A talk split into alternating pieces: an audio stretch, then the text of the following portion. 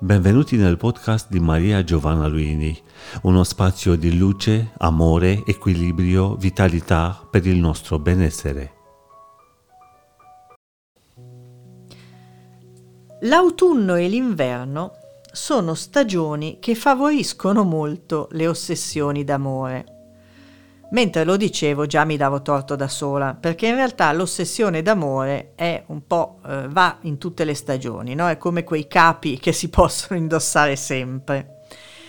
L'ossessione d'amore è uno dei maggiori problemi eh, cui andiamo incontro quando un amore ha perso le proprie caratteristiche, o forse non le ha mai avute, e è diventato qualcos'altro.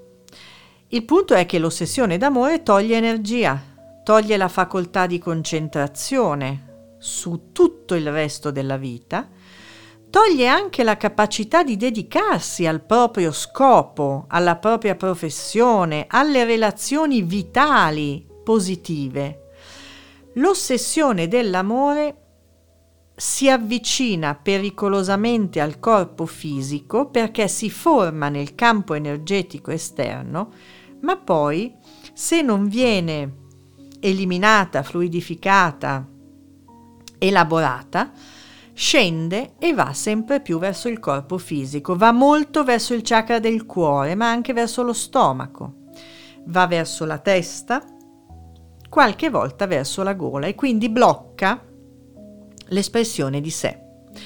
Mi viene in mente una donna che seguo in sessioni online e mi dice quando mi arriva l'ossessione un grande blocco mi si mette in gola. Il blocco che si mette in gola impedisce l'espressione di sé, impedisce che il chakra della gola, io ti dico chi sono, funzioni nella piena rivelazione di ciò che si è. E certo, allora cosa facciamo? Perché di fatto eh, bisogna un po' passare al pratico. L'ossessione d'amore non deve trovare adepti. Quando avete un'amica o un amico in ossessione d'amore, potete ascoltare i racconti, le lamentele, i dubbi, i tormenti 3, 4, 5 volte. Non andate mai oltre le 7 volte. Pensate che stia scherzando? Non scherzo, perché ogni volta che voi partecipate a un'ossessione d'amore, convinte o convinti di dare una mano, ogni volta che date consigli, comportati così, fai cosà, non cercarla, non cercarlo, rispondi, mandami il messaggio e ti dico cosa dire, voi amplificate quell'ossessione. Di recente in un'intervista mi è stato chiesto quale consiglio dare a chi è in un'ossessione d'amore? Ho risposto non dire niente alle amiche e agli amici. Non perché abbia qualcosa contro amiche o amici, l'ho già detto anche in un'altra puntata del podcast. Io amo molto i miei amici e le mie amiche, ma perché quando noi condividiamo le ossessioni dell'amore, continuiamo a renderle presenti, ce le tiriamo qui nel presente, le guardiamo come se fossero traumi legati all'oggi.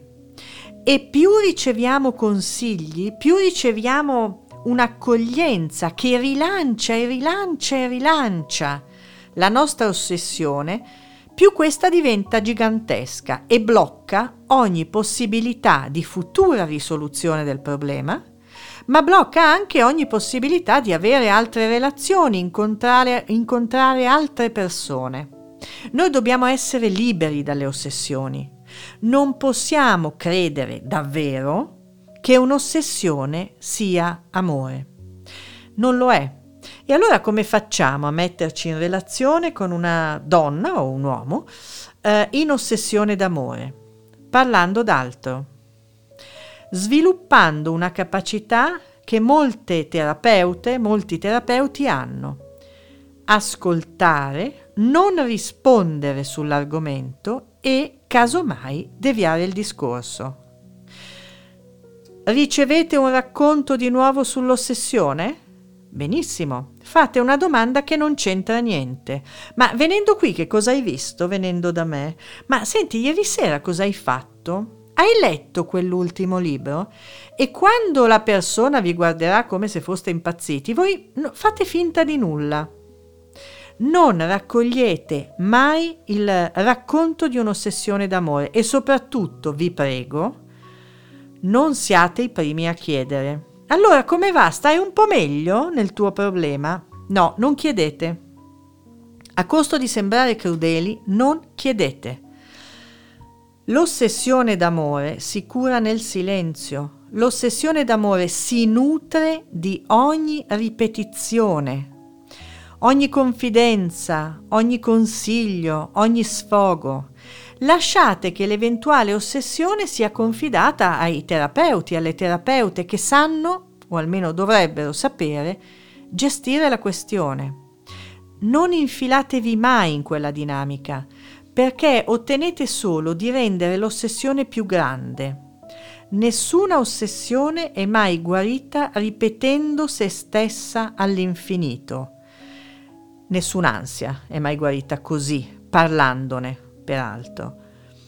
Quindi, essendo l'ossessione d'amore un reale problema, individuale, familiare, sociale, di relazione, proviamo davvero ad aiutare chi ne soffre perché sta male davvero e perché la sua vita è bloccata per quell'ossessione, ma facciamolo senza contribuire ad amplificarla senza renderla l'argomento del giorno, senza organizzare cene tra amiche e amici come se fossero dei forum di approfondimento su questo tutto deve essere lontano da lì. Quando abbiamo un problema non dobbiamo affrontarlo ripetendolo all'infinito. Questo è il fallimento di alcune vie di psicoterapia che falliscono, perché le vie di psicoterapia che continuano a ripetere i traumi dalla nascita fino a oggi, e dai e dai e le ripetono, sono fallimentari.